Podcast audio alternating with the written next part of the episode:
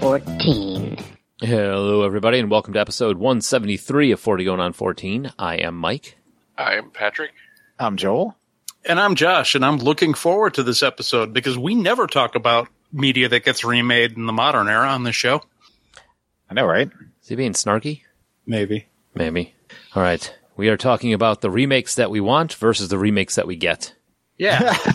we'll be going uh, back through different forms of media that never got a remake, but we think probably should. Mm-hmm. And then uh, we'll be looking at remakes coming up in the next year or two. Yeah. So there you go.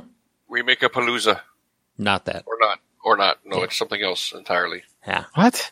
You need more broccoli. Jesus. Um, He does.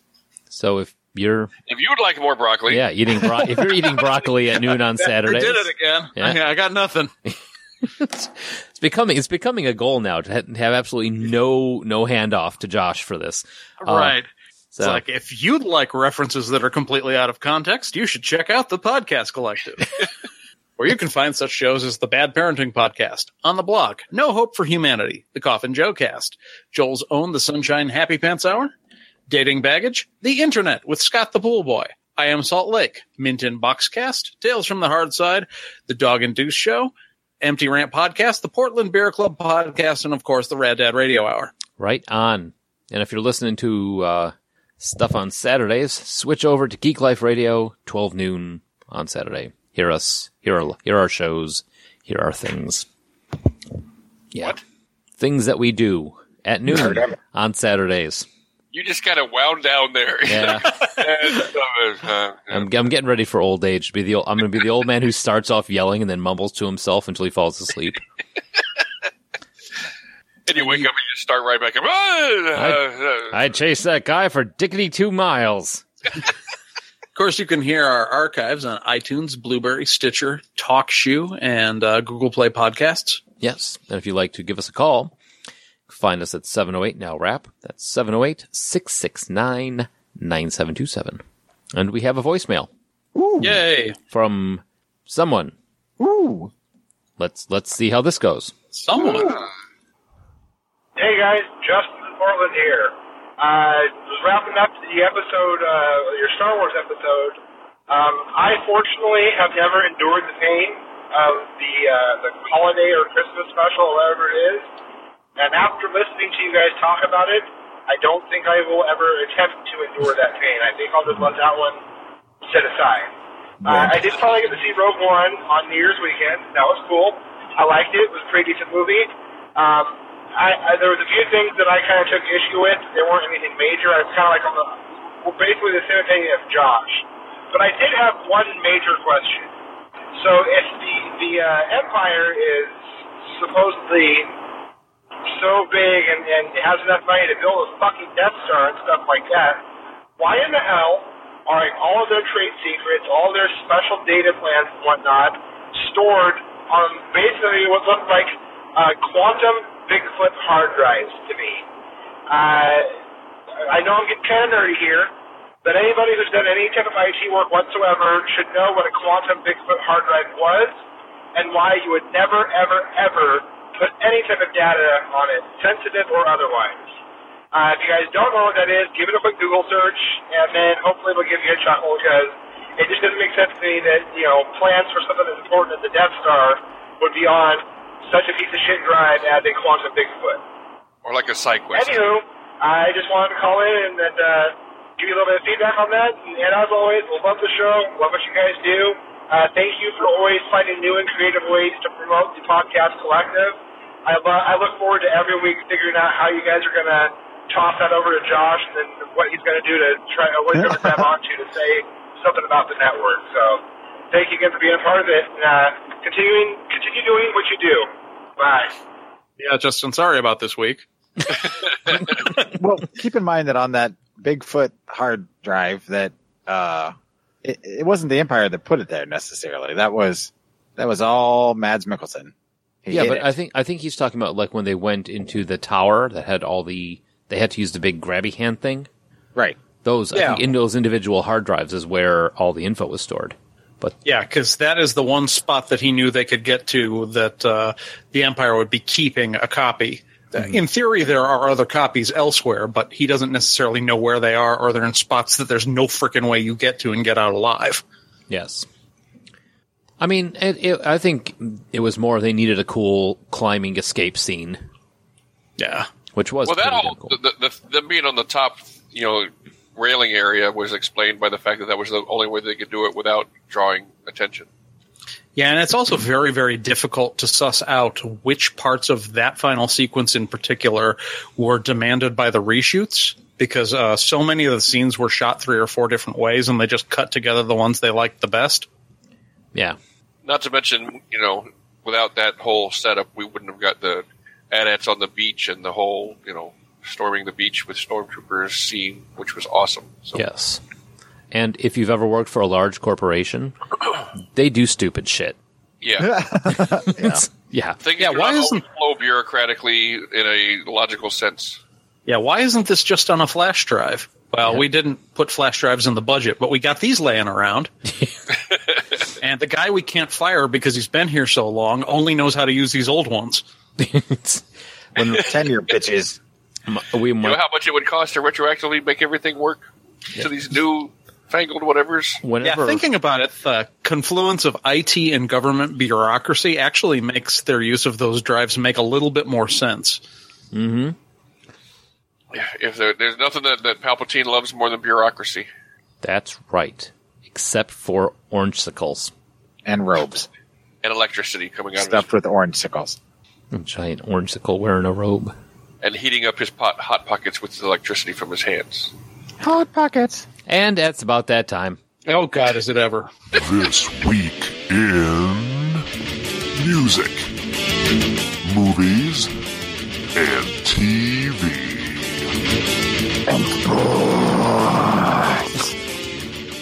Hell was that? I, I remade it. Oh, okay. Ah. there you go. I, So- so, wait, i- so if if if a Sith eats hot pockets, would they then be Sith pockets or Darth pockets? Which would they be? pockets. Sith pocket or Darth pocket? Patrick, sit down and wait for sports.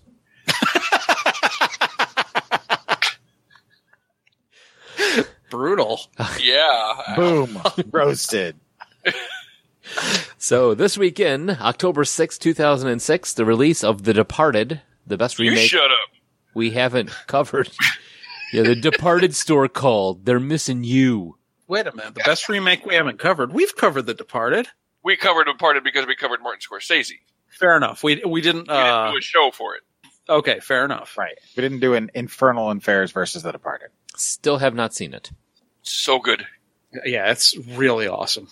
You thought you thought that All right. joke was good I was too. gonna say, so uh, you you go watch it now. We'll wait. all right, I'll be I back. own it. It's taken about six hours. It'd be like two hour just pause of nothing going on. We're just like, And if you'd like that, go back and listen to the mime show. Joel, music. Music, everybody dance. All right. Uh, so the number one song is Sexy Back Yup by Justin Timberlake in the middle of its eight week run at the top. Oh man, when this that song came out, it was immediately a guilty pleasure of mine. it's a fun song. Yeah. Yup. that was on the uh, the opening music playlist that I made when I worked at Trader Joe's. Justin Timberlake is the Steven Spielberg of music. He knows how to give people what's going to be a hit. Yeah. It's a weird comparison. Okay. I'm bringing sexy back. Yup. Well, I'm bringing E.T. E back. Yup. On October 10th, Justin Hawkins, lead singer of the band The Darkness, announced he was leaving the band. Or- Not quite a death. No, there's plenty. Don't worry. The liquidation of the bankrupt music store chain Tower Records begins on October 7th after its assets are purchased by Great American Group. The last store closes its doors permanently on December 22nd. And nothing of value was lost. Aw, I think it followed closely after Tape World closed. tapeworm. Remember that Tape World? Is that where you can buy any kind of tape, like duct tape or scotch tape or? Music tapes, huh? Thank you, Vinny Barbarino. No, that's over here. You get those uh, music tapes over there. All right. After 25 years as an artist, Weird Al Yankovic finally gets his first top 10 hit with White and Nerdy on October 11th. About friggin' Great time. video. Oh yeah, great song too. Well, uh, finally it, after just, such- it was such a fun thing to watch him, like when he found the news that he had a a number or a top ten hit when he got that news and he got the plaque and everything. Yeah. Great he's one of the video. guys. You, he's one of the celebrities out there that I actually root for. Yeah, you've never heard anybody say anything bad about him. That's that's one of my one of my compass things. Like when I'm talking to people, if you don't like the Muppets, fuck you. Yeah. If you don't like Weird Al Yankovic, fuck you. You know, it's like yeah, that's reasonable. Yeah. I mean, because honestly, if what I, if, I think it was Pat that said, you know, you're getting old when you don't recognize the songs that Weird Al is covering an- anymore. So, No, that was somebody that uh, left a voicemail for us. oh, okay, It's very true, though. it is. All right, moving on to movies. Tamara Janice Dobson was an African American actress and fashion model who's best known for her title roles in the black exploitation films Cleopatra Jones and Cleopatra Jones and the Casino of Gold. Dobson was a fashion model for Vogue magazine, in addition to modeling for Essence magazine. She was also in TV commercials for Revlon, Fabergé, and Chanel. She is also recognized by the Guinness Book of World Records as the tallest leading lady in film, starring standing 6'2". She died on October 2nd of complications from pneumonia and multiple sclerosis at the age of 59. Oh, that's too Yeah, I didn't young. know that. And her, um, the character of Foxy Cleopatra, played by Beyonce in the Austin Powers movie, is modeled after the Cleopatra Jones. Classic black exploitation. Oh yeah. Uh, moving on, Tom Bell was an English actor on stage, film, and television until he died on October 4th. I got it out of the way early on that one. I was gonna say, and nothing else happened. uh, moving on, he was a dark. He was dark-haired and lean, and in his later years, often played characters having a sinister side to their nature.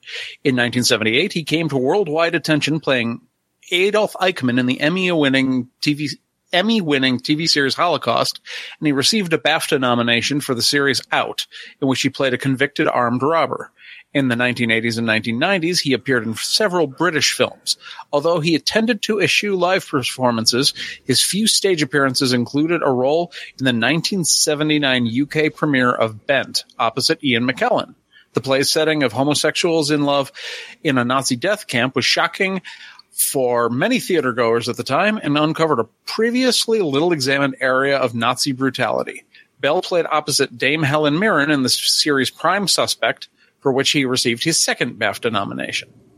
Wow, Rent, the prequel to Rent. Joel, music's done. You can sit down. Got the broccoli. Mike is driving a, a, a very stern bus tonight. Mike, Mike, Mike was on a business trip and had to behave himself for the last two and a half days. So there was, yeah. So All right, and movies released this week include the number one movie, The Departed, along with Employee of the Month, The Texas Chainsaw Massacre, The Beginning, The Grudge 2, and the acronym of the week, TPB TM, which of course is Tequila Penis Bath Too Much. Swallow the worm. Ooh, Nice tagline. ooh. oh, we got a T-shirt there. That would be that is- Trailer Park Boys, the movie. There you go. Yeah. I have never watched that show. You're not missing anything. Don't believe anybody. I love it all. Ah, thank seen you. it all You've, through you've two or made three my times now. decision for me, Joel. Damn it. I've never seen it, Mike. It's terrible. Don't watch it. All right, so TV, the top shows in the land are American Idol, Dancing with the Stars, and CSI Crime Scene Investigation. There you go. I fell asleep just listening to you say that. Yeah. Miami. Is that is this before like all these the spin-offs Yes. came? So this was like the only one. Yeah. Yep. This is the original one with uh, Gil Grissom and uh, and uh, Sarah Seidel and so on and so forth. Okay. October October 11th.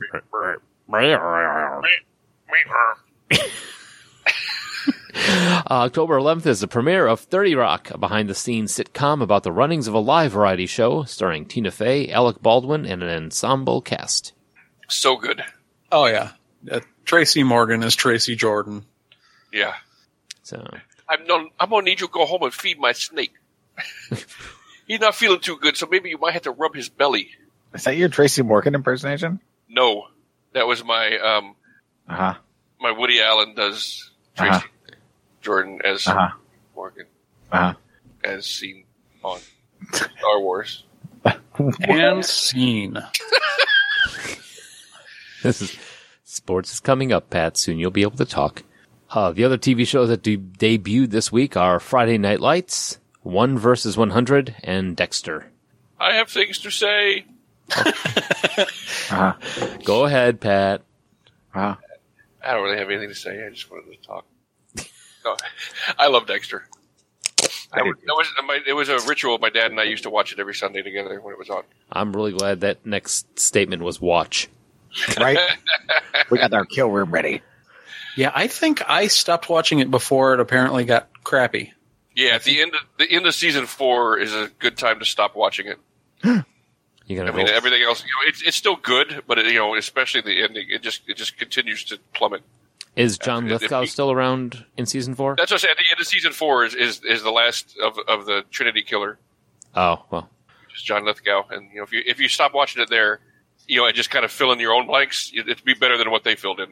To be honest with you, cool. Well, that's I what thought it happened. would be. Yeah, go ahead. I was Sorry. saying- That's what I, was- Uh, I was happened. just making a nothing joke. I was saying, I'm filling in my own blanks right now. I mean, I could I could spoil it right now and talk about like the things I didn't like, but I mean, I I could get we could get way too derailed. So That's all right. All right. So uh, Jerry Belson was a writer, director, and producer of Hollywood films for over 40 years. Uh oh. His writing credits include Always and Close Encounters of the Third Kind, several episodes of The Dick Van Dyke Show, and Gomer Pyle, USMC. During the early 1960s, he wrote TV sitcoms with writing partner Gary Marshall. Belson also helped produce The Drew Carey Show, The Norm Show, and The Tracy Ullman Show. Belson died in Los Angeles, California on October 10th after losing a battle with prostate cancer. He had which a- is odd. because most Prostate people- cancer. Fight. Most people don't die of prostate cancer. They usually die with prostate cancer. 'Cause Right. It's very slow killing cancer. And it's so common that uh, you know past a certain age if you're a guy, you just have to keep an eye out for it. Yep. or a finger up for it. Yeah. I see. Yo. As, as we all know, I've already had my first check. Oh God. That wasn't even at the doctor. If you don't believe me, just go back and listen to the Peter Pan show. Please don't. Don't don't do that. We That are was a prostate contractually exam. obligated to bring up the Peter Pan show at least once a month. Yes. That was a prostate exam in and of itself. It really No. was. Yeah, It was no. definitely a shit show. Oh. Hey, Uh, sports. Sports. That's me. On October 10th at the 2006 ICC Championship, Sri Lanka beats Zimbabwe by 144 runs, 285 to 141. That is cricket. I was going to say, Oh. that's got to be cricket. Um, so yeah, cricket. There we go. Couldn't find anything real interesting to say, and that was all the info I could find about that. So It's beginning to look a lot like cricket. what the fuck? alrighty. I approve. Peter George Norman, an Australian track athlete who won the silver medal in the 200 meters at the 1968 Summer Olympics in Mexico City, is best known for being part of one of sport's most iconic moments. At the 1968 Olympics medal ceremony, in which the other medal winners, John Carlos and Tommy Smith, made their famous Black Power raised fist gesture, Norman was the white, less publicly known athlete. While not engaging in the salute himself, Norman wore a badge on the podium in support of the Olympic Project for Human Rights. When Carlos told him of their intentions before the ceremony, he said he expected to see fear in Norman's eyes, but instead I saw love, he said. It was also Norman who suggested that Smith and Carlos share the black gloves used in their salute after Carlos left his pair in the Olympic Village. This is the reason in the photograph one raised his right fist while the other raises his left.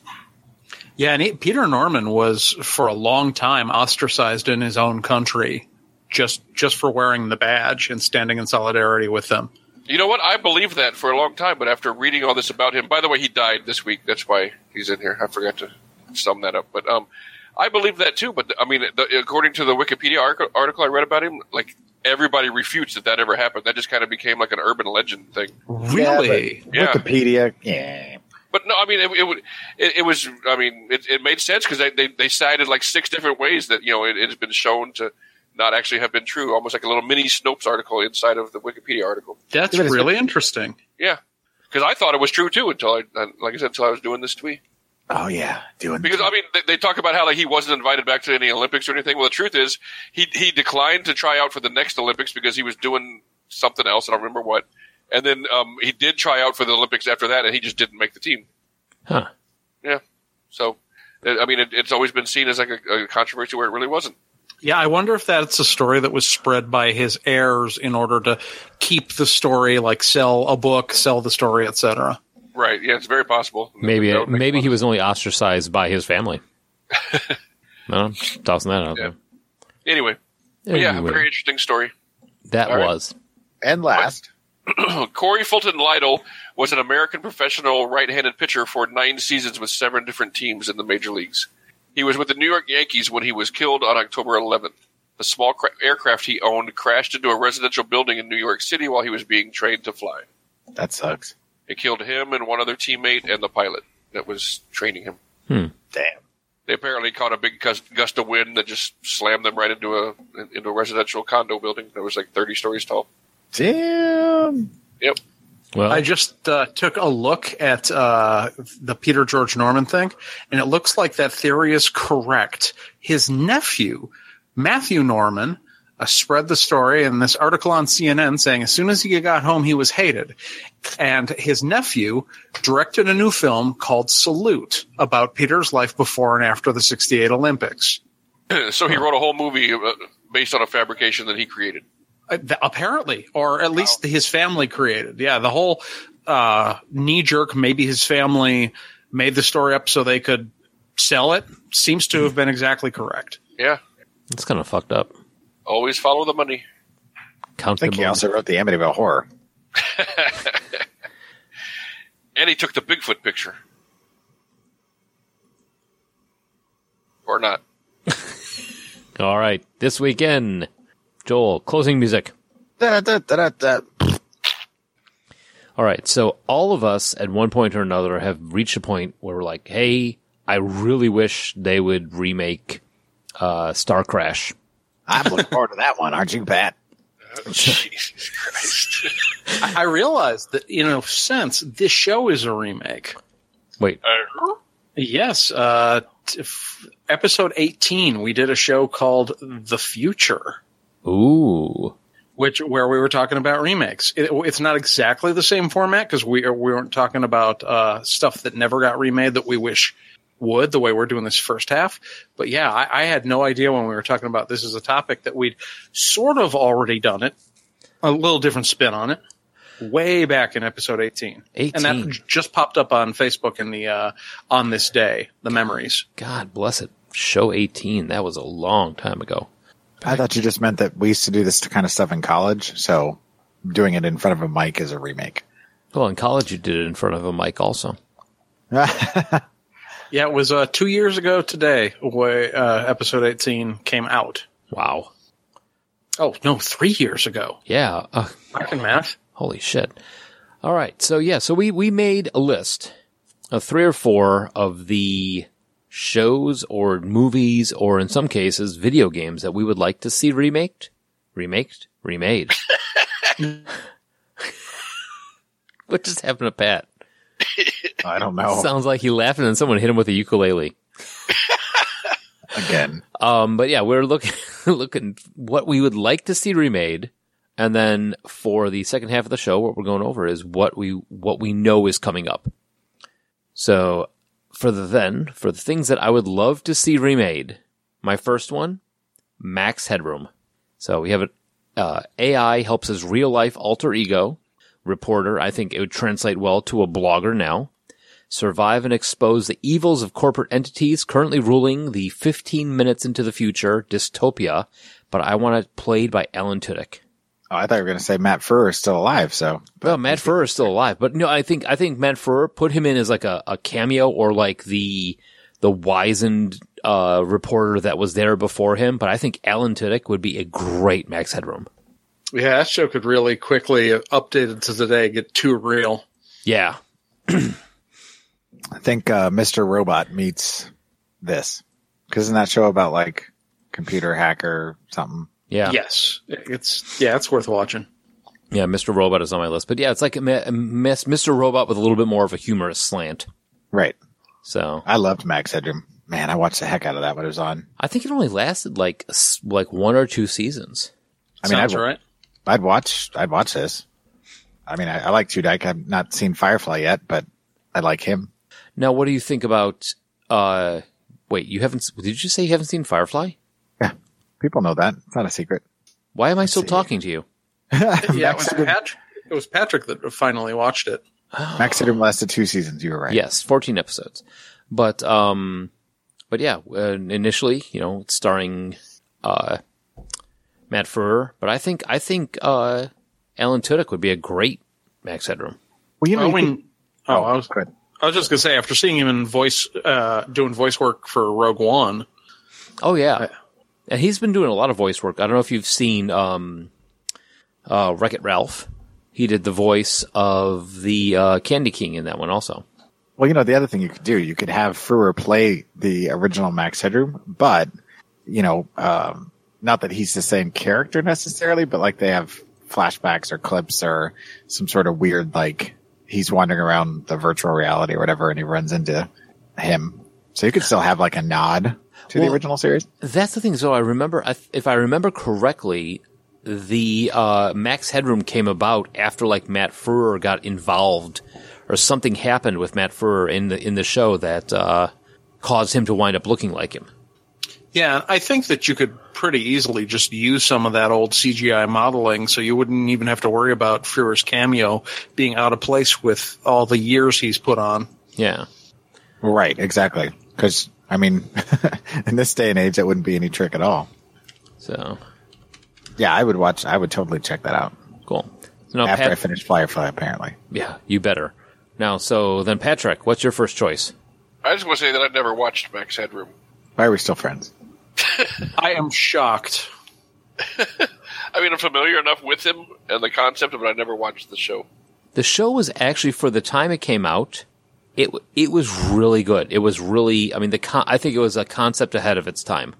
Personally, Yeah, it was it was a pretty high concept show, and I think that's probably why it didn't last as long because it was hard to maintain that. yeah.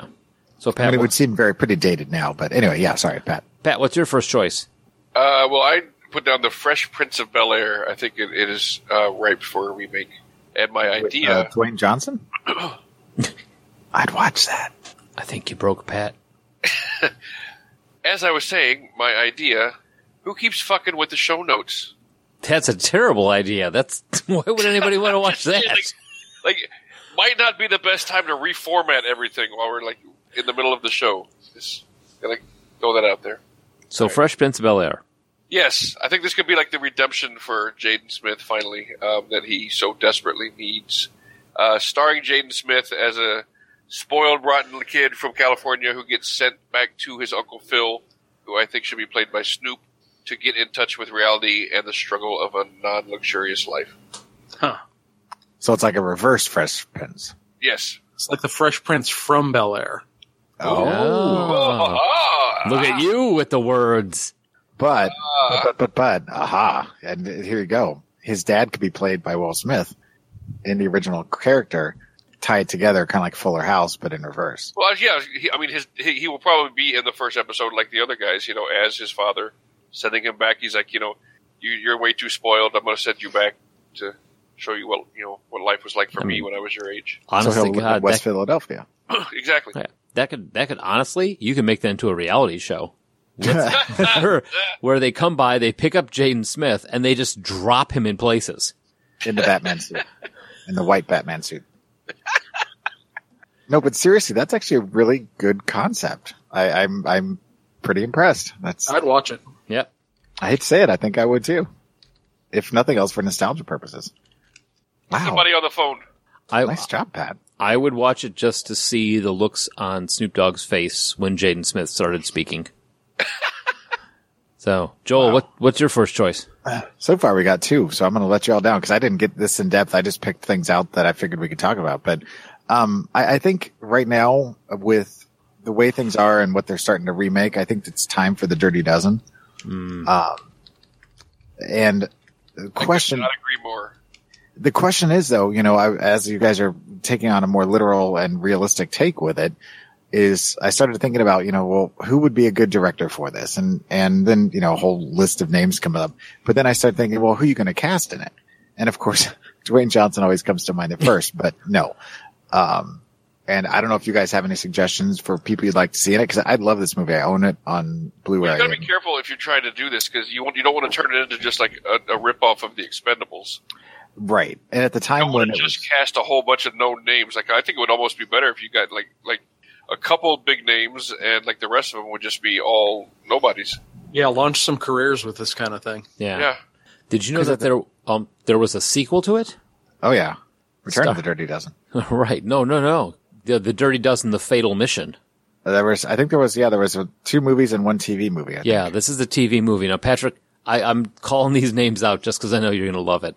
Telly Savalas, Ernest Borgnine, Hunt Block, Matthew Burton, Alex Cord, Heather Thomas, Eric Estrada, and Ernie Hudson. And who? Eric Estrada and Ernie Hudson. Oh my god. I've I've got it. You cast Terry Crews in all twelve roles. Just put him in different costumes.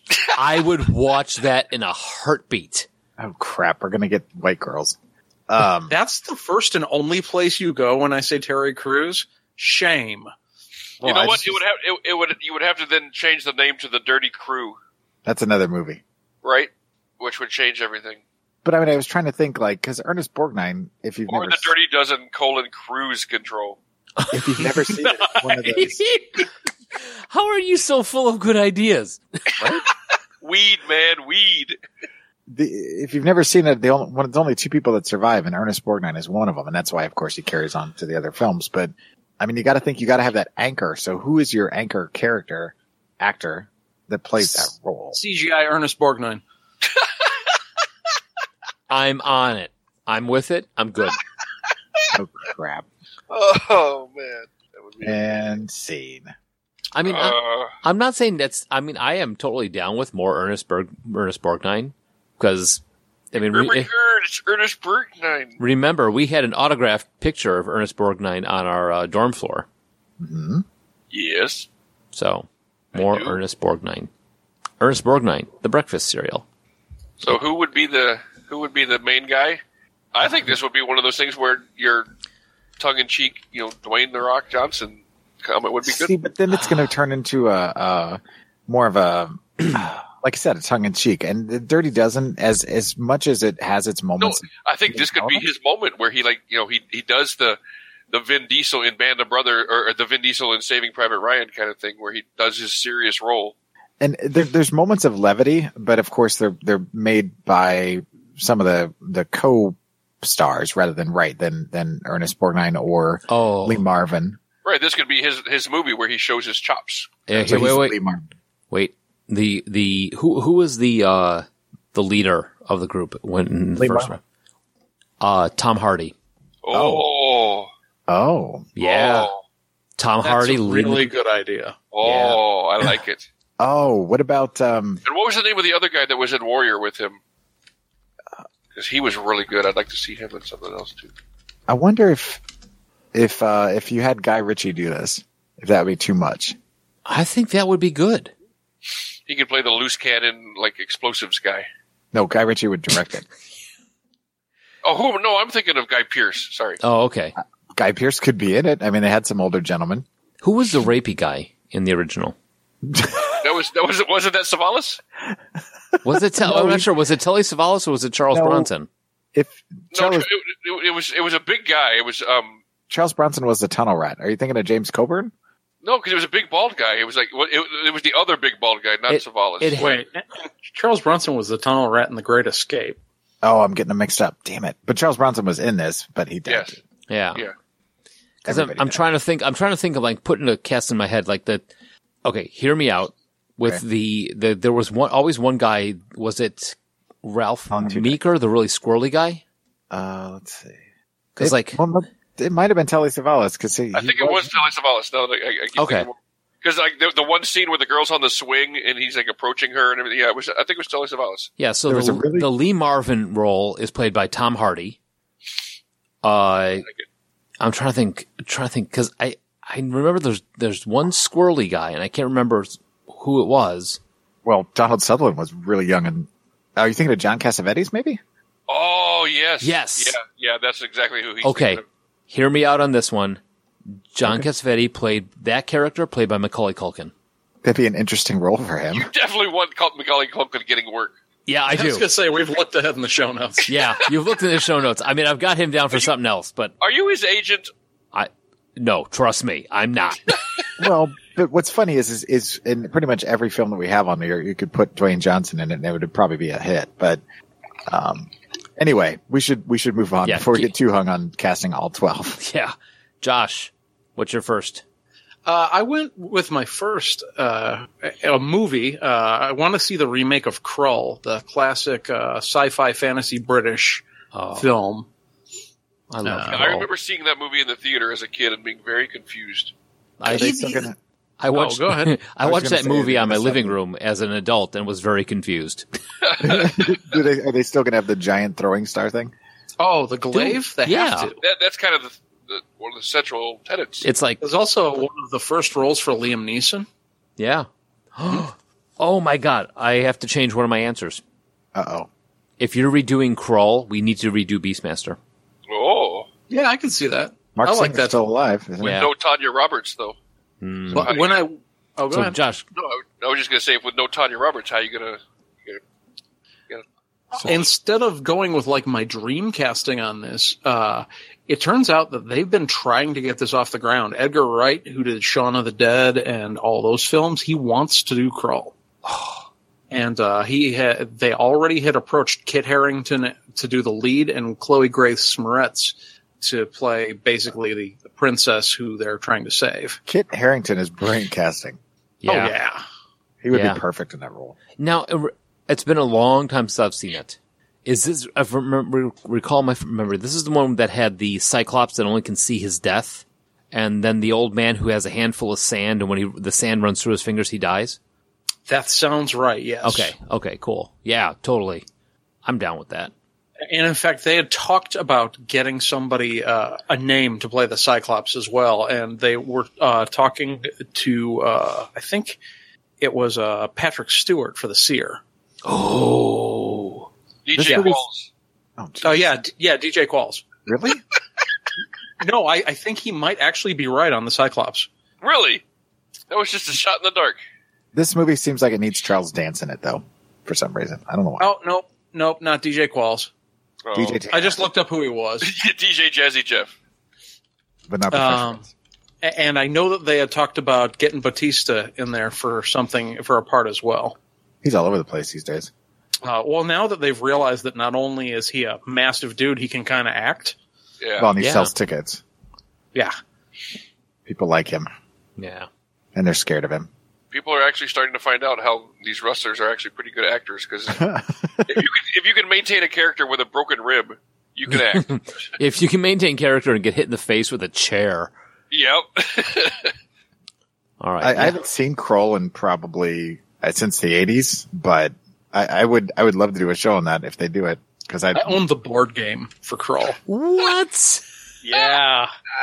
nerd alert. He's a crawlophile.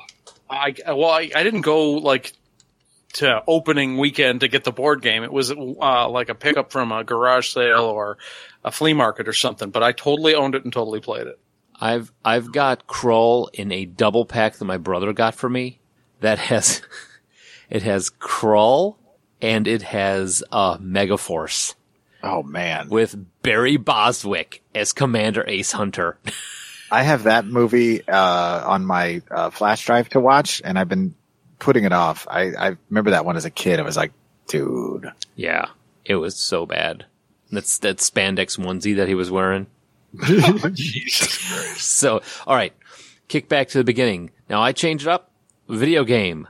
I wanna see now Josh, this is gonna be a conversation between me and you for a little while. Yeah, probably. so Pat, how's the game? I want to see Vagrant Story remade. What is that? Just so I know what. the- Okay, Vagrant Story is a a PlayStation One JRPG. It's a Japanese RPG. It's got this uh, convoluted, super long plot. Back when they thought the more discs that you got in a game was awesome, was the better it was. So it's like a, I think it's a two disc game back at PS One times, um, about overthrowing a rebellion, uh, getting a princess back. There's all this, you know, plot. Um, the cool thing about it was is that it was one of the first games that had like crafting in it. So you would get uh, tomes and things from the enemies as you defeated them. Were able to craft new weapons from him, and they had like chain attack combos that you could actually, if you got all the slots in s- in place, you could step into a combat and just continually do damage over and over again. Um, and the the art was done by a guy named Hir- Hiroshi Minagawa, and he's known for doing the art direction on a bunch of Final Fantasy games, Ogre Battle, and a bunch of other games that I know Josh and I have played.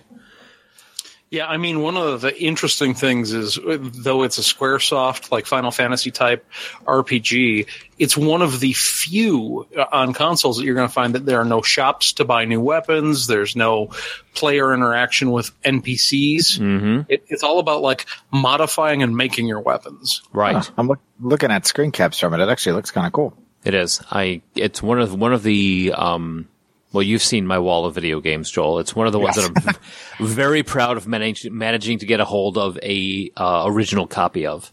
I really like the artwork too. Yeah, his his. I mean, outside of the gigantic bangs on the main guy, I could live without the antenna bangs. But um, no, it's a it's it's good stuff. I mean, it's a great engaging story. The thing is, right now, it's like not too long ago. I you know I I plugged my PS3 back in, and it was just kind of like, ugh, the graphics. Just I mean, back in in 2000 when it showed up, I could totally get behind the guys who look like they've been made out of a whole bunch of Legos. But with the advancement in video games and graphics and all that, has reached a point where I'm now it's kind of cringy to me. That's understandable. Yeah. So Patrick, what else you got? You've got more games. There was a game I used to play back in the day called Alone in the Dark. I'm sure you guys have heard about it. It was very popular. They made a movie out of that. Yes. They made Yes, two sir. of them. That actually. one. And I definitely think that, that it could uh, hugely benefit from a remake. And uh, that game, when uh, we were playing it, it really the day after you finish the game, it's really difficult to tell anyone about it. Because you're like, last night I beat Alone in the Dark. Wait, I mean, last night I finished Alone in the Dark. God damn it! Now, here's the thing, Pat. Alone in the Dark had a remake in 2008. Where? It did. And the problem was it was buggy, terrible, and just awful. So we could use another remake. Yes, it is what could. I meant. Yeah, it um let's see right now it's got a 2 star rating on Steam Ew. and 2015 Alone in the Dark Illumination uh came out. So it's the same character, it's the same uh Well, my fantasies are all coming true. yeah, I know except for the one with the cheerleader and the frozen turkey. Mike, make that one come true too. I have the cheerleader, but she's frozen. so, but no, the new one is called Alone in the Dark Illumination, and it's actually pretty much Alone in the Dark against Cthulhu. Dude.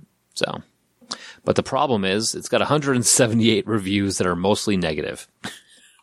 so, Yeah, I had forgotten about that. I saw that on Pat's list, but uh, I, and as many of the games in the series as I played, I had forgotten that they actually re- did remake Alone in the Dark, and it was fucking awful. yeah. And it, and it is terrible because, We'll it- use a remake. I would still stick by that then. well, I mean, because there was Alone in the Dark and then in 1992, which is the one that we probably started playing uh, back then. And then in 93, there was the aptly named Jack in the Dark. Nothing? I don't. I don't believe you. I'll, I'll bite. It's a game made during the Alone in the Dark 2 production. Jack in the Dark was a promotional game distributed in Christmas in 1993 by Jack in the Box fast food places. Oh shit, I hit my mic. Um uh in this game, toys are a lie. Uh let's see, you have to say during Halloween sh- this character Grace enters a toy store, gets locked inside. The toys are alive, and she must save Santa Claus from an evil Jack in the Box. And Jack in the Dark is an adventure game that focuses on puzzles and has no combat. Yeah, not joking. All right then. uh, that's funny. All right, Joel, what's your next one? You got a lot of them up there, man. Well, like I said, I, we don't have to. I just made sure I had plenty, but I'm kind of picking them as we talk to see which ones work better. So the next one was one that I think everybody at least considered, and I saw it on a lot of lists as I was doing some research. But Time Cop is uh, one of those things where it's got this weird cult following, and people like it even though it's kind of terrible. But Hold In the right- your tongue. in I the was going right, to say that is quite possibly the perfect uh, movie. Well, at least for Jean Claude Van Damme. all I can remember from it is the scene where there's the guys with the overcoats back in, I think, want to say like the Revolution, and they pull out submachine guns or something. My favorite was when the guy from the 1920s takes out the Walkman and starts loving, listening to uh, hair metal. I just I think it, it it could work really well, and I and I went ahead and thought about this as you guys were talking about the last one. Um, Gareth Evans could direct it. If you've ever seen uh, the Raid or the Raid Two, Hmm. Mm-hmm. great, great. Some of the best action I've seen in any movie in a couple of decades. Um, but uh, he's he's really great at directing uh, martial arts sequences and uh, creating a story that is engaging and has other things going on than just the action sequences. And I'd like to see uh, Byung Hun Lee in the the lead. If people who aren't familiar with him, he's a Korean actor. Uh, he was in I Saw the Devil. He played um, uh, Storm Shadow in the GI Joe movies. He Oh, was yeah. the the cop in Terminator Genesis that was chasing after. Uh, he was only in there for like the first half, but He was the one that was a T one thousand. yeah, The one that got melted in the acid thing. yeah, Yeah. he's really, really uh, kind of coming into his own uh, in the past couple of years. He's getting a lot of work, and he's he's he's a martial artist. Plus, he's a really great actor. So it kind of seems like a logical. That Any does relation sound good. to the Lee family? The other Lee family? Kevin Lee? Spike Lee, Lee Jeans. Lee Oh, Marvin. hey, I'm talking about Amy Lee, obviously. Oh, no, I don't think so. Jesus Jackass. Anyway, I think the time is right. That was a serious question, by the way. Is he related to Bruce? No, he's No. Korean. Yeah, different different country. Yeah, Oh, he's Korean. he's Oh. Korean. Yeah, he's not Okay, Chinese. never mind. I What- wasn't listening. One of the things I remember about Time Cop is when Suzanne and I were first dating, ran to the video store, rented Time Cop, came back to her parents' place. Parents were asleep. We're up late watching the movie. There is one, maybe minute and a half sex scene in that movie. that was the exact moment that her mother decided to get up and get a glass of water. Of course. Yeah, so that was awesome. Like, hey, how you doing? Just watching people banging with your daughter. That's You guys remember the short lived TV show? Make yes. sure to come back for the oil in the morning. I saw that there was one. I don't remember I've actually seen it though. I watched all nine episodes and I was so bummed when uh, it got canceled before it even got its first season order all the way through. Oh, was it? So it was decent. I liked it. Like, I mean, wh- who knows if it would have aged well? But it's from like 1997. Yeah, I don't think I can't see that the TV effects would transfer well nowadays. Maybe. So, Josh, what's your next one? Um, let's see. Oh yeah, I, I also went with a TV show at this point. Uh, uh, a little off the nerd trail. Uh, I'd like to see a remake of Remington Steel. Oh, I love that show. Remington Steel was so great. awesome. Yeah, I mean, you got the interplay between the two main characters. It was uh, Pierce Brosnan's breakout role. Mhm. I'd, I'd love to see something like that. And uh, my my dream casting right now, if you were, if I could cast anybody in a new Remington Steel with a similar setup, Joseph Gordon-Levitt as Remington Steel, and then get Daisy Ridley in there. Oh, so you're flipping the instead of the man being English, woman's English. Right. Interesting. Now, would Daisy be the Remington? So, would she be the spy, or would Joseph Gordon-Levitt?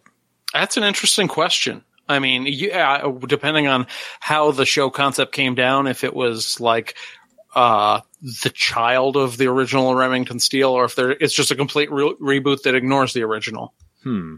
I'd just like to see the two of them act together, Yeah. and I think you've got sort of similar uh, roles in terms of star power and kind of general look to the original cast. Uh, similar uh, difference in age. Hmm. You know, if if we're doing that one, you know, another one would be good is uh, Scarecrow, Mrs. King. You know the one that made, that made me think of? So watch that too. Simon and Simon. Oh, That should be remade with like Zach Efron and like, uh, I don't know, who would be the Gerald McRaney. I don't What's his know. name? Taylor Taylor Lautner from Twilight. What? Just put Gerald McCraney back in. Right on. I'm I'm with you on that one, Josh. I don't know if you if you look at my DVD uh, selection. I have season one of Remington Steel sitting on the shelf. Nice. So it was kind of uh, Bond esque, but for TV and a lot lighter. yeah, it was like Bond every week.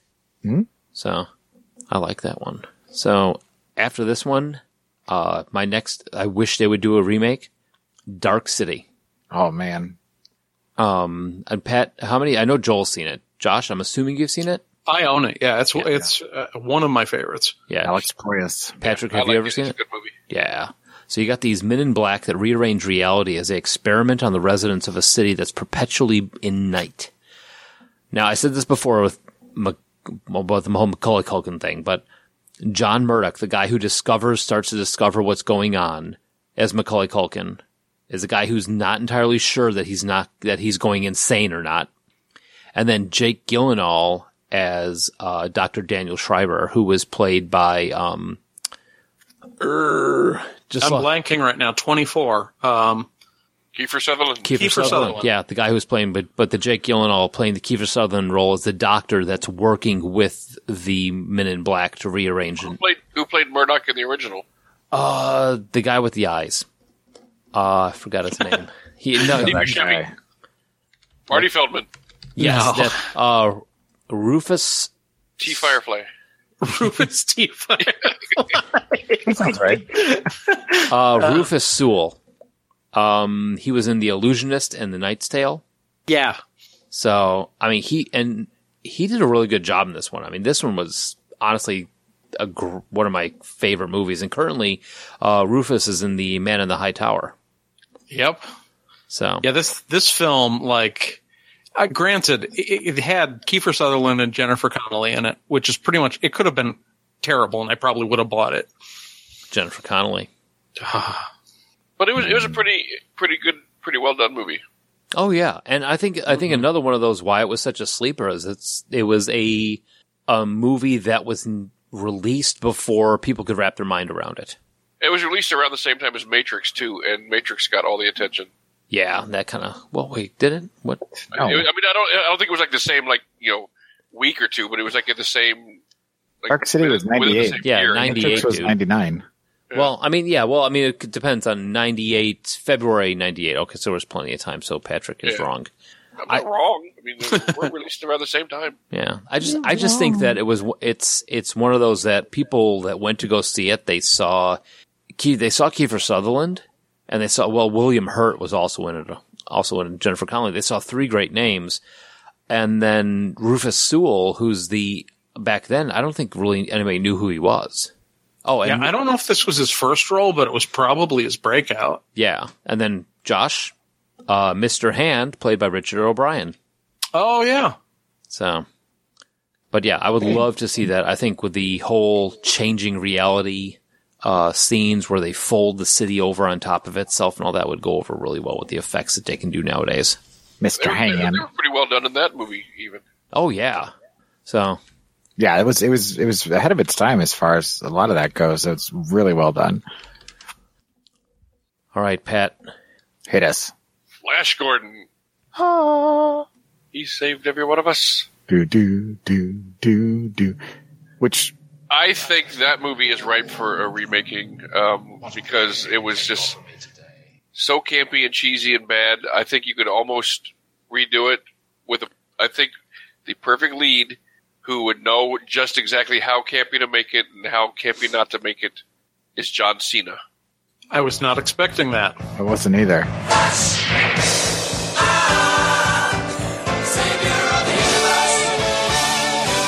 Okay. Now, Because he could definitely pull off the, you know, I'm an athlete look, you know. Yeah. I mean, and he's just, you know, he- he, he's he's just a good enough actor. I mean, Sam Jones, let's not lie, was not a great actor, and he's just a good enough of an actor to pull off the Flash Gordon in the same kind of tongue in cheek manner.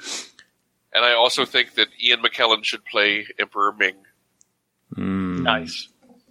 now here's, okay, toss this one out there. Okay. Um, you've got Sam, you've got Flash Gordon, you've got Ming, uh, who plays, um, Prince Prince Voltan. No, not was it? Who was the, the flying guy? Wil- Wilmer, no, Wilmer Valmeranda. Wil- Wilmer, Mal- eh. Yeah, Remember Wilmer Baba Bieber. Valmeranda. Shut up. Fez is going to be uh, the prince, and you're talking about the, the Wait. leader of the winged. Wait, you're having Fez playing Timothy Dalton's role? Yep. I'm in. Uh, Dave, uh, Dave, uh, Dave Batista. Oh, as as Voltan, the the Yeah. leader of the the leader of the Hawkmen, Yeah. That'd be pretty sweet. and another movie with Richard O'Brien. Or, or, or just, just go completely crazy and just put Mick Foley in the role. No. Let's go with all Well. wrestlers. Okay, now here here's the question. This is the big one, Pat. One of the one of the greatest things about Flash Gordon is the music. Since Queen is no longer around, who does the theme? Oh. well, and George Michael's no longer around either. Who Well, I mean, he does it. He did a great Freddie Mercury. He could, Yeah, he could Yeah. slot in and frequently did. yeah. Michael Huh. Bublé. Jesus Christ! Um, God, you know who would have been perfect? Would would have been the Darkness. But Oh, ever since he quit, yeah, but he, Well, but he's he could do a solo. that's true because his voice, you know, would be perfect for a, a reboot of Flash Gordon. yeah. He's got a pretty uh, high pitched voice. Ooh, Or you could go completely funky, completely funky, and get Elton John to do it. No. um, Get him, get him back in touch with his seventies instead of his Disney phase. No. Now, here's one for you. Think about uh, Uh-huh. Get him, some, get him and Bernie a, a whole boatload of cocaine. Tell him to go in there and write it. Boy. uh, what about uh, Daft Punk? Oh, What they That'd did be with an Tron. odd take. yeah. It'd, it'd be odd, but then oh, I don't know. I, I was kind of thinking if you wanted a, a band that would have a draw just on their own, but could also do a wide variety of musical styles and is a huge name right now, I'd go Maroon 5. Yeah. I knew, I knew where you were going. Well, what about Daft Punk with Justin Haw- Hawkins doing vocals? I think we have a thing. What about Jim Steinman and Meatloaf?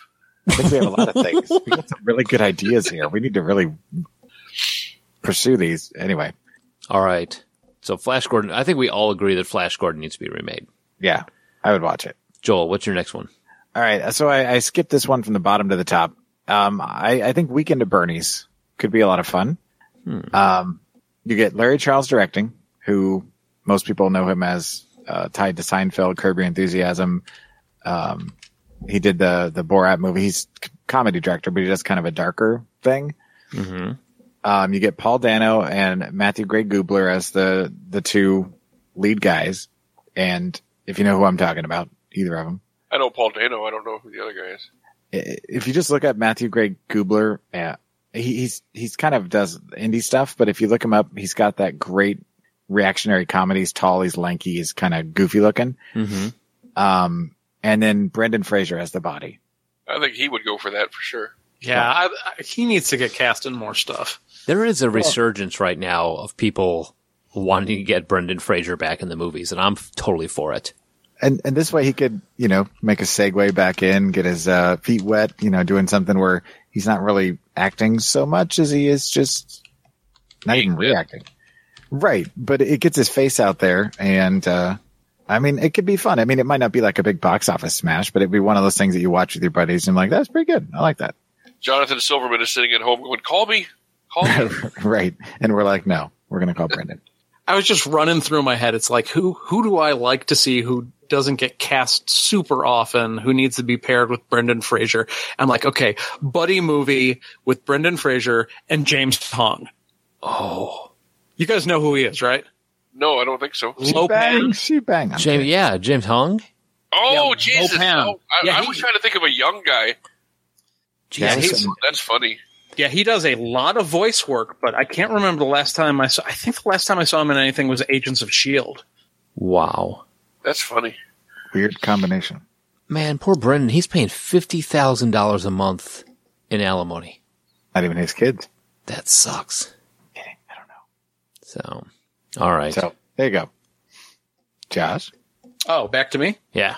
Uh, Sorry, so- I was looking at James Hong's IMDb. That's staring into his eyes. Eh? Yeah, that voice. Hey?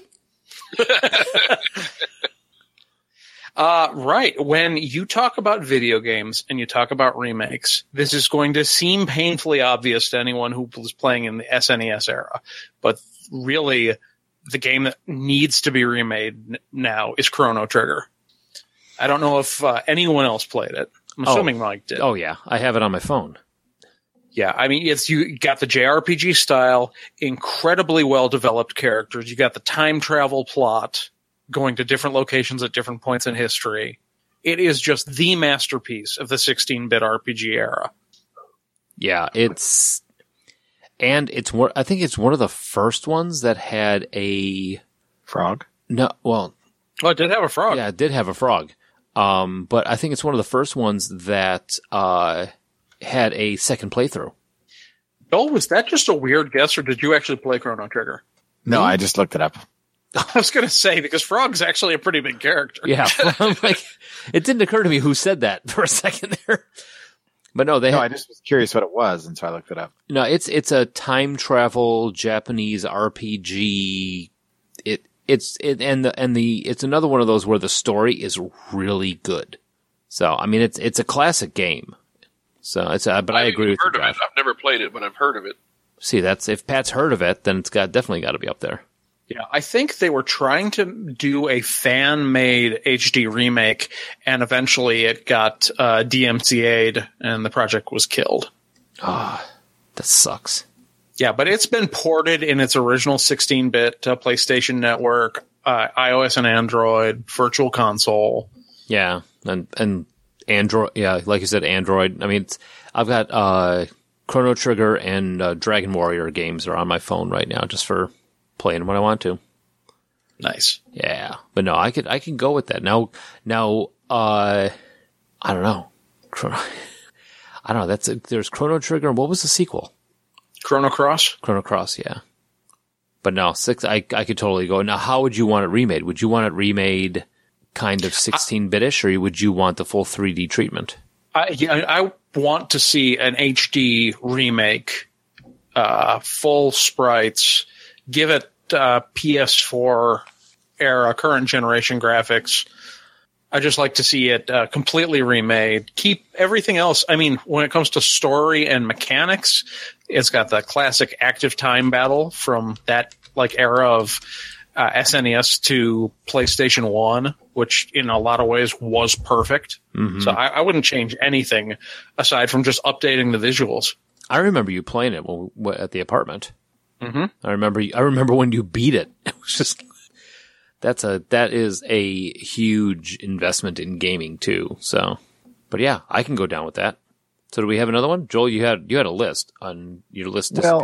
Well, I I kind of got rid of a couple because Killer Clowns from Outer Space is already looking to be uh, possibly a TV series. Spawn is already being uh, worked on by Todd McFarlane. Um, but I thought with the whole resurgence of DC Comics and starting to kind of get their footing a little bit more, they should try again with Catwoman, but go more for the the version in the comics. I think it would work better, especially these days. And if you get the right person in the role, you could segue it into the universe that exists on screen um, pretty easily, and it could it could actually be a pretty cool movie. I think. I, I honestly, it needs to be remade. Now, would you go with the um, the Anne Hathaway, or would you just No. completely go break off completely from all of it? Yeah, no, brand new, brand new start, but with the the cat ears and the goggles and you know that look. Yeah, Obviously, you go with the Halle Berry version. damn you to hell. You sir can eat a dick. Um, and then the other one I put here would be the, the birds. Just uh, not that I necessarily am keen on Hitchcock being remade after the debuncle, debun- debunkle, debacle of uh, Gus Van Zandt's Psycho, but Bates Motel showed that there's a lot of source material there that can be mined to create a really good TV series. So not that it would be a TV series, but I'd be curious to see a modern take on the birds with You, know, you got to find an actress willing to be abused like Tippi Hedren. Uh, I was going to say this year, or and uh, any time since Tippi Hedren's book, which was just a couple months ago, makes the birds a very controversial choice. Yeah.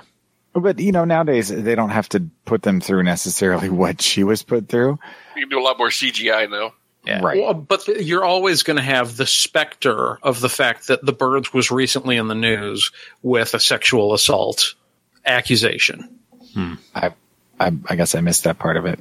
Oh, Gotcha. really? No, that's that's super recent. Uh, I actually uh, was watching a bunch of uh, Hitchcock films with Sarah that she'd never seen, and when the birds came on, it was the day after Tippi Hedren uh, released her. I don't remember whether it was a book or an interview. Yeah, this is super recent. I didn't know Says- Tippy Hedren was still alive. Since uh, Hitchcock sexually assaulted her, I just looked it up to see. I can't remember. Yeah, it was. Uh, oh, longer ago than I thought. Wow, how the how the months slip by. October says Novemberish. Yeah, not that long. Huh. Oh yeah, that's right. Because we were watching uh, the movies on ha- on or right after Halloween. Well, s- let's talk about Weekend of Bernie's again. Oh no. I think uh, anybody else got anything? No, I'm good with mine. I picked, Yeah, no, I'm- picked my I'm- three. Happy with my picks. Yeah, thanks to Josh for leading us out on a high note. Um, we're going to take a break and come back and talk about remakes we are excited for because they Joel's are. gonna be like, I wish they would remake Leonard Part Six. Jeez. And Ghost Dad, Leonard Part 6. Drink this. the less rapey version. Oh. All right, so yeah, we'll be back in a little bit. We're going to talk about remakes that are coming up in 2017 that we are looking forward to.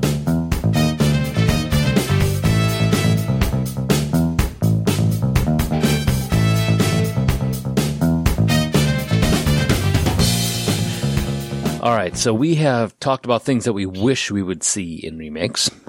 And now 2017 has provided us with a bunch of things that are coming out to sate that remake need. Monkey. What? What happened to that sentence? It I needs to feel be, bad for it. it, needs to be Someone remade. call Suzanne to go check on Mike. I'm, Um, I'm falling back on uh, on old school uh, forty going on fourteen, Mike. words? What words? I just make sounds and hope they make a sentence. so yeah, so 2017 has got a lot of remakes that are coming out, a lot of cool um, movies and shows that are going to be released, and we've picked uh, three of the ones that we think are going to be the best for uh, or our our favorites for coming up. So, uh, Patrick, we'll start with you. Oh, huh? Huh? Get off my lawn. He said Patrick will start with you. You. Oh, such dulcet tones. They've calmed me down. Oh, you don't know the half of it, Patrick. Why is somebody fucking with the show notes again? while I'm- Settle down, Pat. Uh, first one I have on is uh, the February 15th Just go release of something that I am incredibly excited about. It is the Legend of Conan. Conan. Damn it, Conan O'Brien. Damn you. The Legend of The Legend of Conan. uh, the Legend of Conan. It is the much anticipated uh, direct sequel to Conan the Barbarian, where he ends. The movie ends with him sitting on the throne. This movie is going to basically start immediately with him sitting on the throne. That same scene. Now, It's literally, literally going to start with that scene. Him him on the throne, and it's going to pan out and start from there. and then what is it going to be? Like him talking about the olden days when he used to keep bees in his pocket and that sort of thing? Or an onion on his belt. Yeah, it's just going to be like the, the story of you know of of Conan the Barbarian as king, It- you know, and they, they've got uh supposedly they have two of the original cast signed on to play you know their supporting roles as well. They haven't released who it is yet. Will there be a rigid snake? It will be when I go to see it. I, I have to say, if this is the po- the poster for it, the, of him just sitting there on the throne, kind of pondering life, that's pretty badass. Yep. So, And, and you know it's they they're- they have already stated that they're going to be very faithful to the first movie. They're not. It's not a reboot. It's not a you know a reimagining. It's going to be Arnold as Conan. As It's going to known- have 20 minutes of him walking in a circle. Oh. It's gonna get buff, man. No, this is this is the old Conan, so it's just gonna be him walking around a donut. Nice. oh shit. Ah, Chardonnay up the nose. That's awesome. All right. So, yeah, no, I'm, I mean, I'm with you on this. I mean, if they can pull it off, Yeah, I'm very excited. I have wanted this since I was a child and saw the first, you know, Conan the Barbarian movie. Now, here's a question for you. Have you ever read any of the books? No, Oh. Always, always. oh, I, I don't know why I did, never did it. Just because it, it was more of a love for for Arnold than for Conan necessarily. So, But you could but I imagine mean, Arnold. crazy in enough, that yeah. did get me set on on two of my great loves: Arnold Schwarzenegger and uh, the medieval culture. And But you could imagine Arnold when you're reading the book. Like you could imagine. That's true. I could do that. Maybe I should check them out. I think I've got them all. They're all uh, public domain. yeah. There you go. Free. Well, that's the right price. Mhm. Yeah. So Joel, what are you looking forward to? Well, I, I have a fourth one if we get to it, but I don't know if I'm looking forward to it as much as anyway. Um, as it fit in with something we were talking about earlier, the Friday the Thirteenth is getting another take, and I they haven't put a lot out there yet, other than Breck Eisner is is set to direct, and there's been a lot of stuff kicked around idea wise for many years now. And I don't know quite which direction they're going, but um, I thought they were fairly su- successful with the last reboot that they did. It just didn't catch. So I'm kind of thinking if they take some of that with the original and mix it up, get a new spin on it, it could it could be pretty cool. Have they said anything about the uh, storyline at all? Nope, just that uh, um, him and his mother would be in it at the same time was the only thing that I've heard. Which I don't know if that's rumor or not, but you know they've never had them at least at the same when they're both ad- adults. You know, it's either she's a, a flashback, he's a kid, or they're in two different movies. So we'll see. I mean, I'm I'm, I'm curious. I'm I'm apprehensive, and uh, I, I just it's always been one of my favorite franchises. So any chance that there's going to be a new movie always gets me a little excited. I've I was hoping they would go with the one um, where it was set during the winter because they've never you know kind of tackled what happens at the summer camp when nobody's around. So I Just- would be curious to see that. Bill Jason Voorhees making a snowman. right, exactly.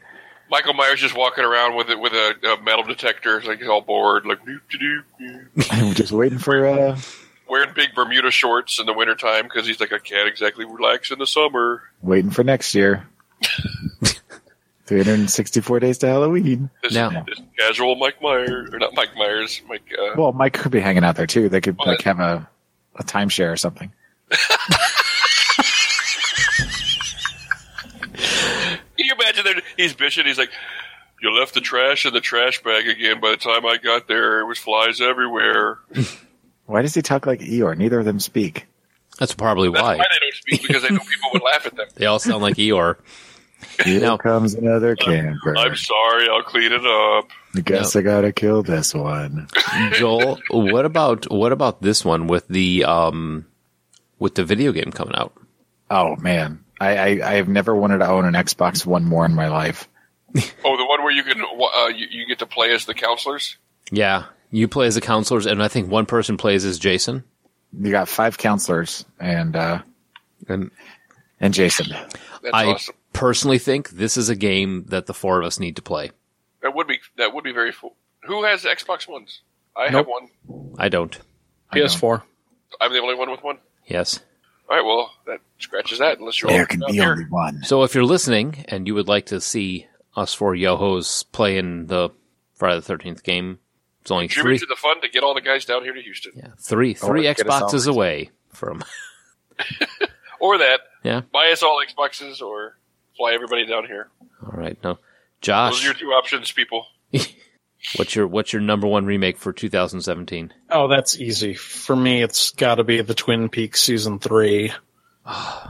And see, I didn't even look at TV. I was looking at movies, but yeah, that's high on my list. Yeah, I've had Showtime for two years now, barely even using it because I just want to have it locked into my cable package for this year when uh, Twin Peaks comes back. Yeah, Still haven't seen one. what? Oh, I don't know if he would like it, honestly. I'm not a big David Lynch fan. So.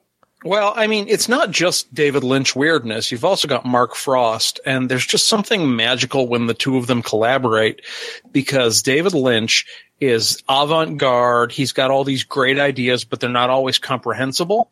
And you got Mark Frost, who is pure distilled essence of plot, but his ideas aren't particularly interesting. I've I've got a couple books he wrote, and they move. They're page turners, but they're not incredibly inventive. But you put the two of them together, especially with the cast they've got, and they got quite a bit of the original cast back for Who's season winning? three. Oh, it's is David Duchovny back?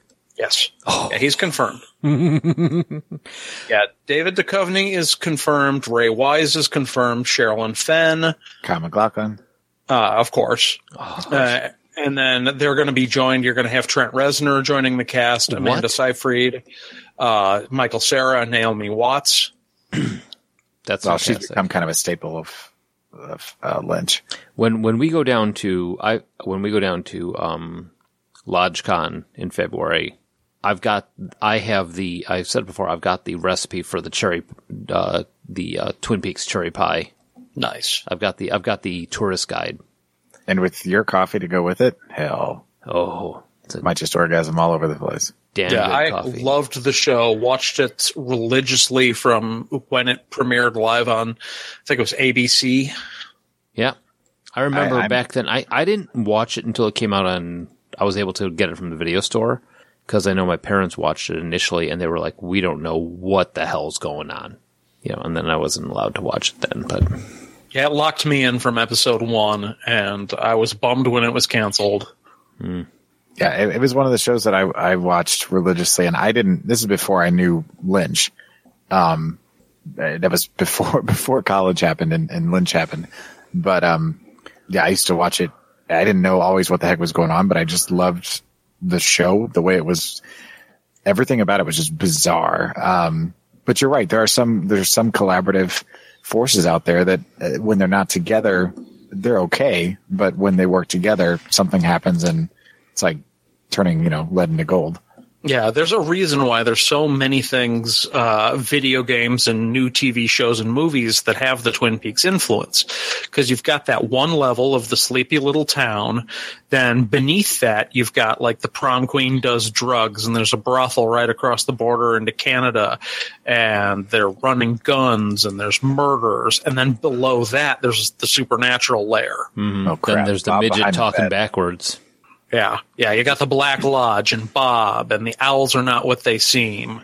To to this day, Lynch creates the most horrific visual images that are out. I mean, take any horror movie you got, he'll beat it. But the the one thing that always gets me and still gets me is that scene where Bob is just sitting behind the bed, and you don't even really see him.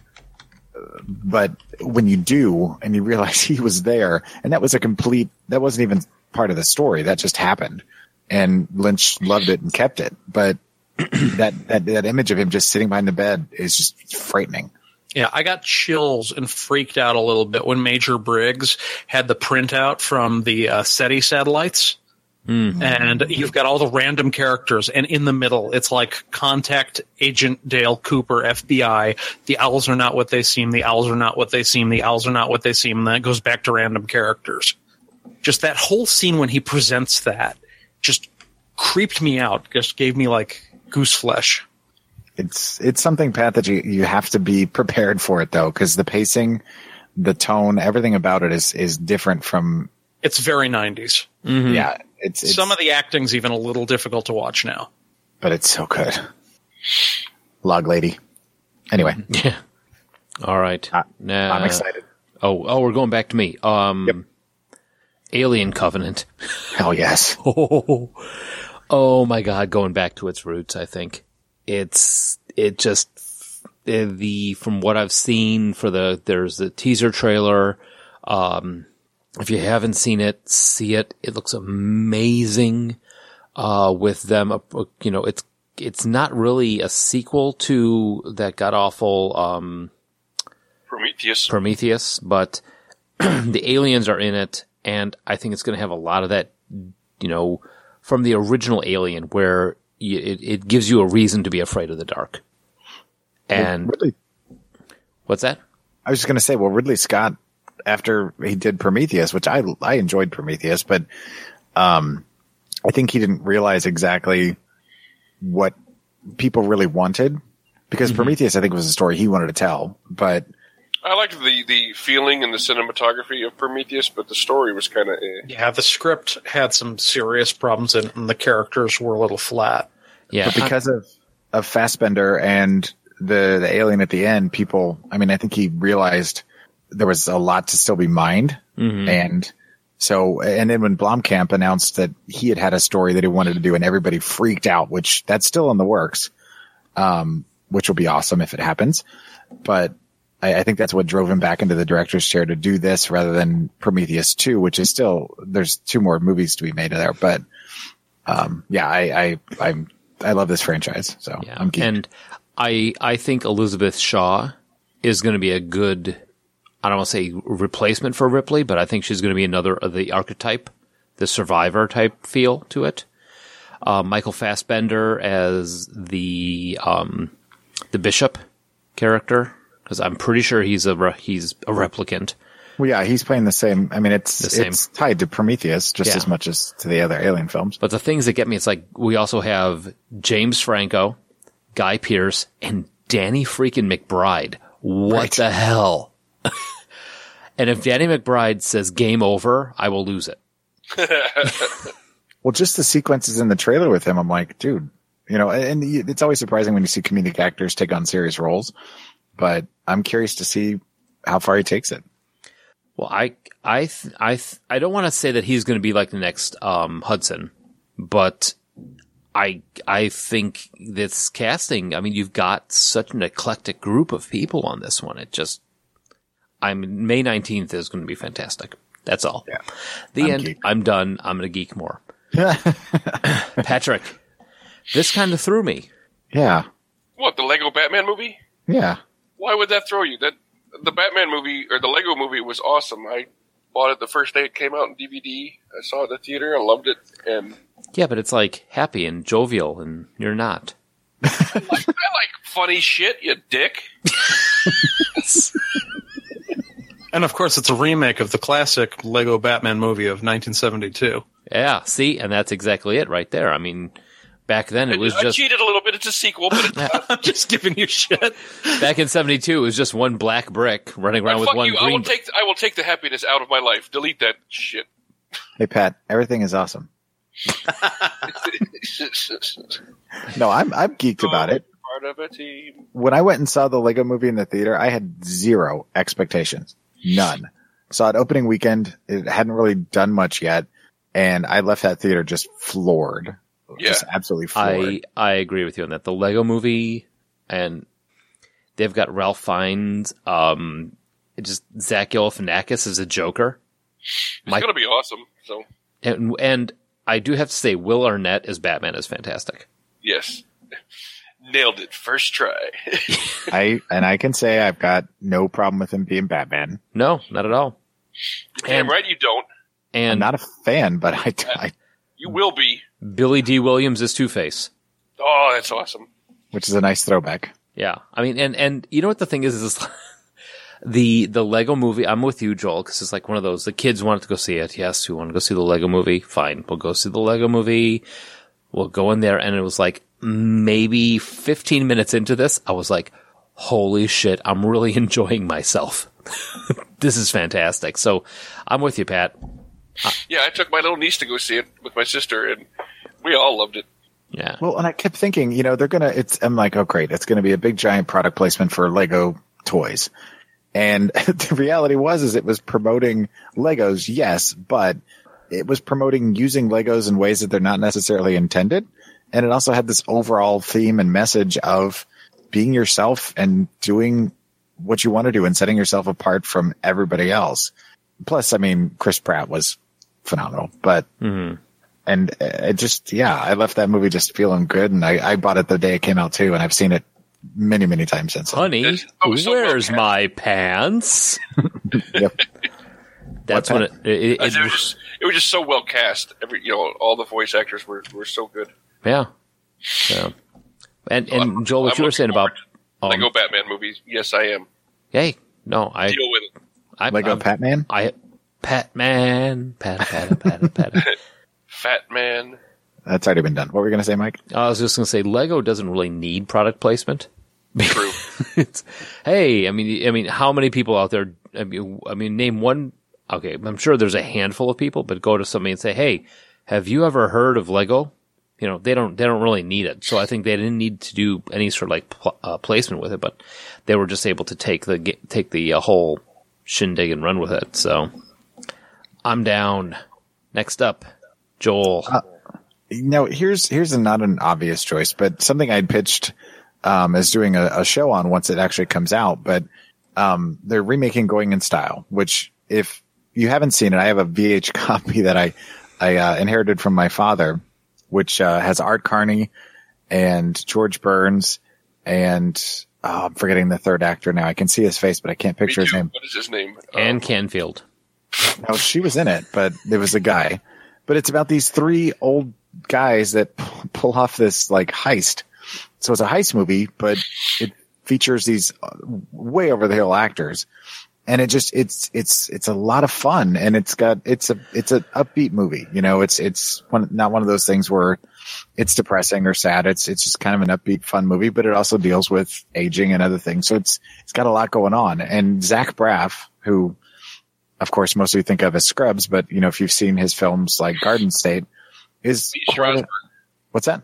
Lee Strasberg. I had to look it up.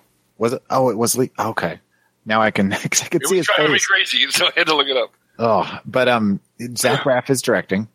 Uh, Morgan Freeman, Michael Caine, and Alan Arkin are playing the leads, and it just it just looks like it could be uh, maybe again maybe not a blockbuster for by any stretch, but a really just solid, really good movie to to watch. And Alan Arkin is good in almost everything. Michael Caton, Michael Caine is good in, in everything. I mean, Michael Caine, the patron saint of 40 going on 14.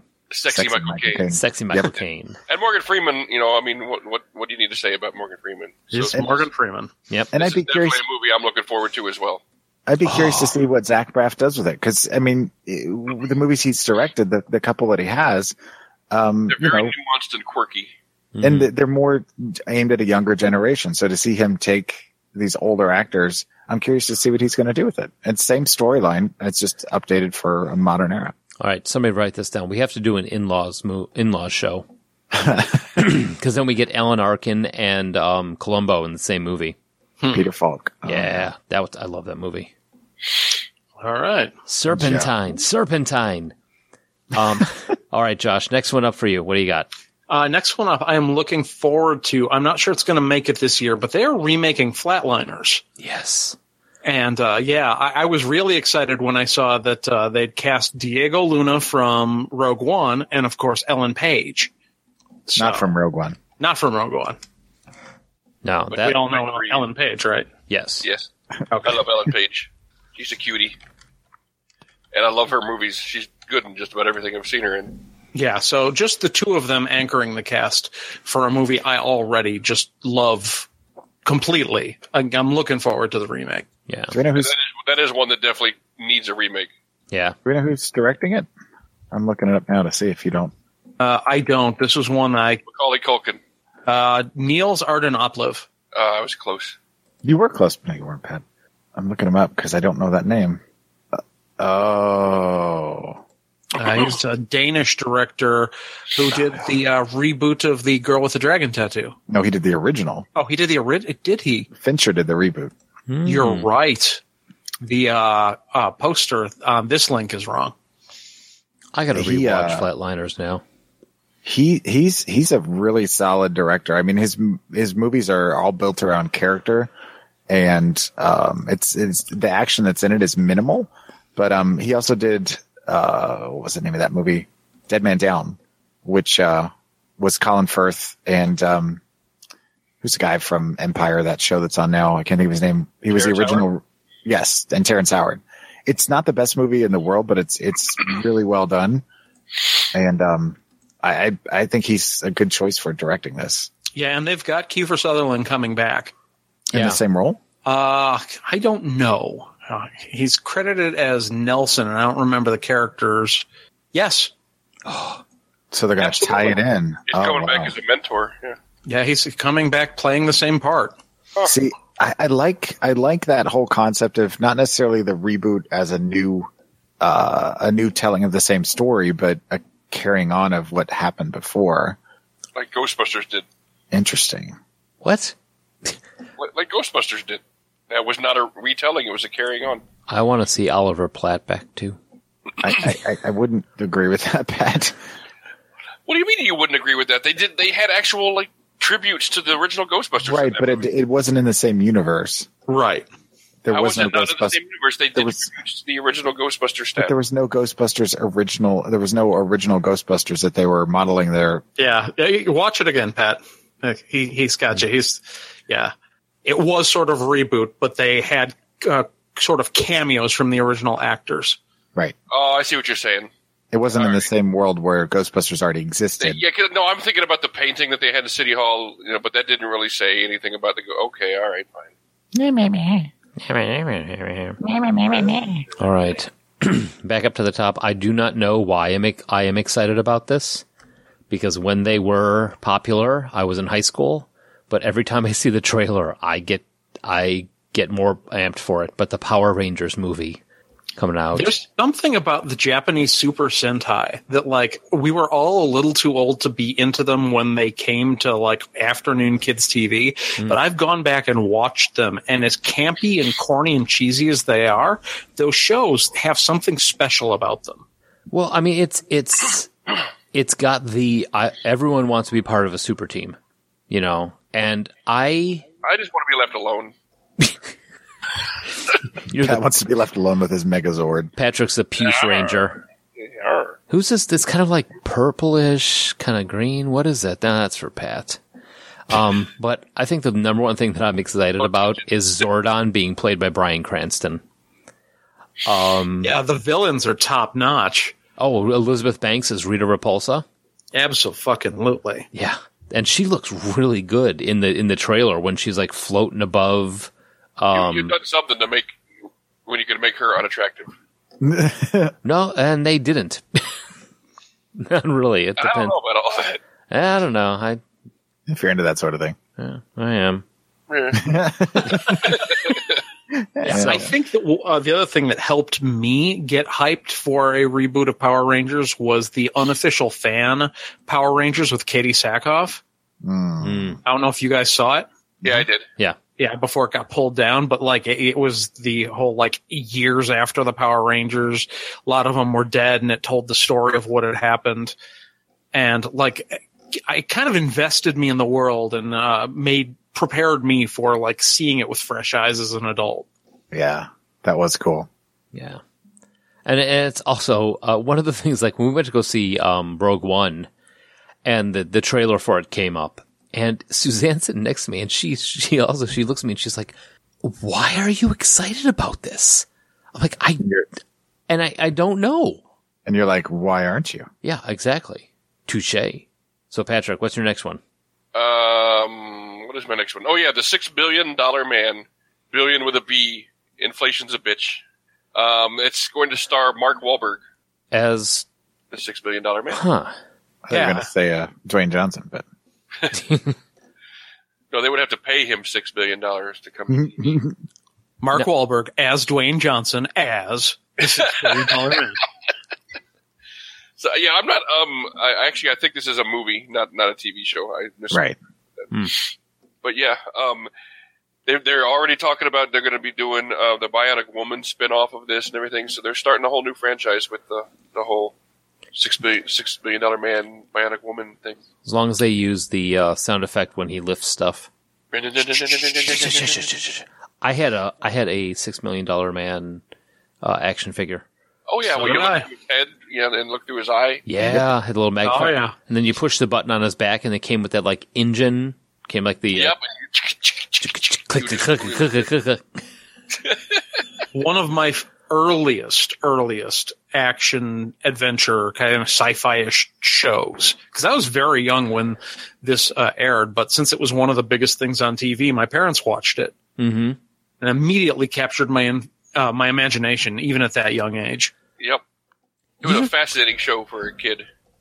One of the coolest things I remember about the action figure was that remember he used to he had like on his arm he had that like uh that skin that you could roll up and see all the electronics under his arm. Yeah. Yep. That was. Oh yeah, and didn't he have a clear chest plate and you could see his heart beating? Yep. God, That man, was we an had, awesome toy. yeah, we were just like we had some awesome toys, man. Ah, all right. Now We where are didn't we? At? need no Xbox. No, it's, we got a we got a clicky action figure. A clicky action figure.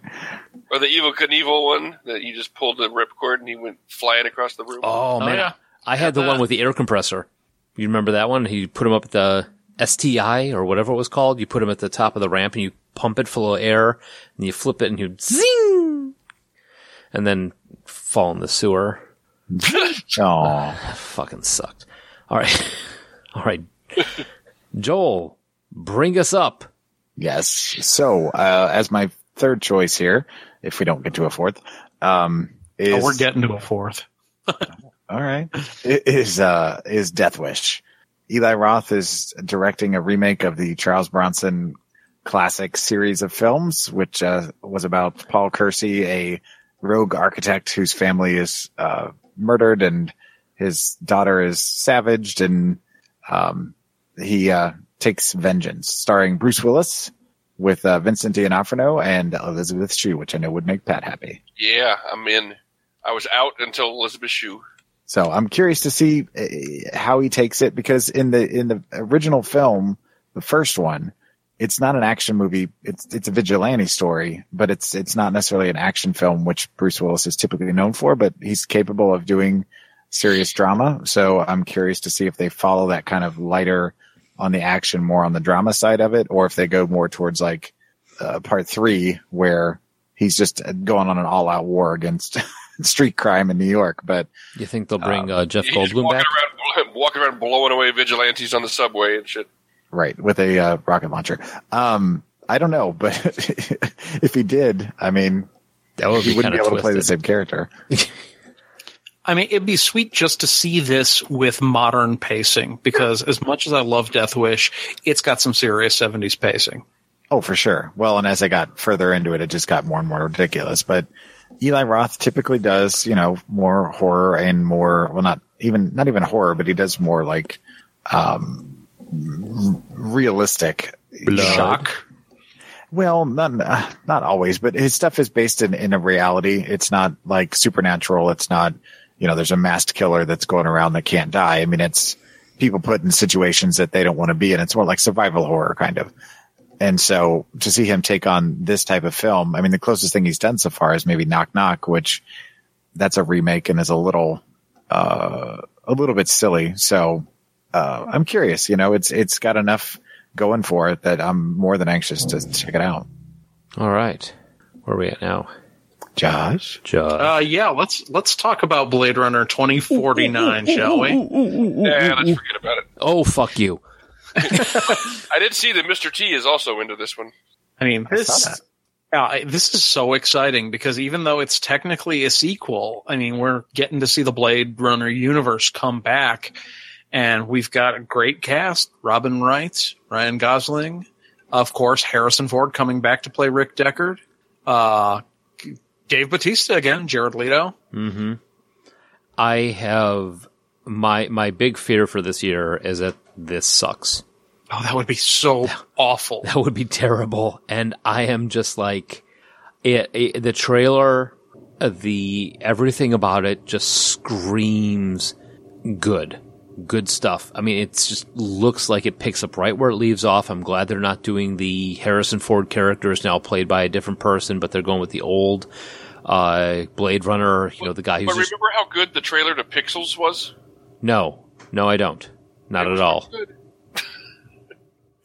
it's I'm being, just trying to crush your dreams. That's all.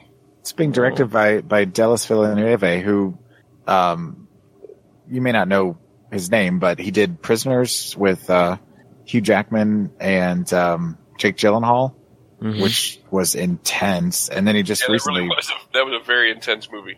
uh, he did the uh, he did Arrival, the one that's just like blowing up the box office like crazy. Oh, yeah. Um, so I mean, he's he's very very capable of of pulling this off and making it because all of his movies are very well done. Uh, but the Oh, end yeah. He result- also did Sicario with uh, Benicio del Toro and Josh Yep. Brolin. Oh, really? Yeah. No, I'm excited. I'm I'm all in.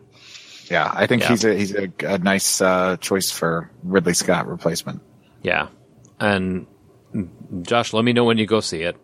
oh yeah, this this is probably going to be a if not opening night, opening weekend for sure. Oh, completely. All right, now swing back up top to me. Kong Skull Island. I'm a huge fan of giant monster movies. Uh, Pacific Rim, uh, Hmm. Cloverfield, Godzilla. I love this sort of thing, and this one. Placid. Betty White yeah, was in that. Shut yeah. up. Let's go with it. Let's let's. That's a giant, giant alligator. That's Yeah. a giant monster. No, I'm down. I mean, it's I giant monster movies are are one of my things, and this one, the cast we've got uh, Tom Hiddleston, Samuel L. Jackson, John Goodman, and then uh, uh, Brie Larson, uh, and then have you guys seen the trailer for it? Oh yeah, I- several times now. And then John C. Riley tossed in there.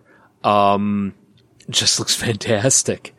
Uh, I mean, the- and and I think the ad the addition of John C. Riley is genius.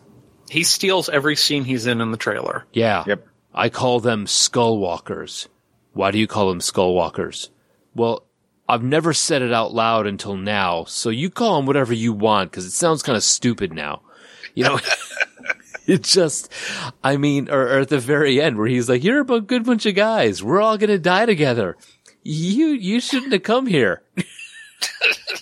I mean, it's He it's steals that. every movie he's in, though. He, Just well, about. yeah, I, I know he's John C. Riley. He's gonna steal the scene, but I think instead of it being like the um, uh, the the Jackson uh, re- King Kong from uh, two thousand three, four, whenever it was.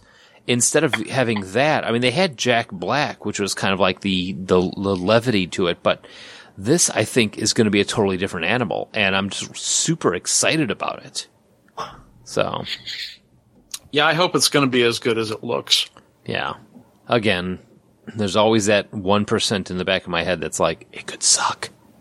So we've got from here on out, we've got a couple of almost honorable mentions. Yep. Uh, I've got two. One is basically because of the cast, and the other one it, uh, looks interesting, but it might suck. Since, uh, since it looks like you guys have got each one, I'm going to jump ahead. Okay. Uh, I threw Murder on the Orient Express, not just because it's a classic story that is awesome every time it's told, but listen to this cast. Uh, you've got uh, Leslie Odom Jr., Michael Pena, Judy Dench, Kenneth Branagh, Penelope Cruz, Michelle Pfeiffer, Johnny Depp, Daisy Ridley. Whoa. Yeah. that's, that's- it. Well, no, there, there's those are. I, I You picked ass. out all of the like best known. You've also got Lucy Boynton's going to be one of the main roles, uh, but you probably haven't seen her in much of anything. Wow. Um, Josh Gad, who you uh, would recognize him, Yep. yeah, he's in it as well. Well, I hope so.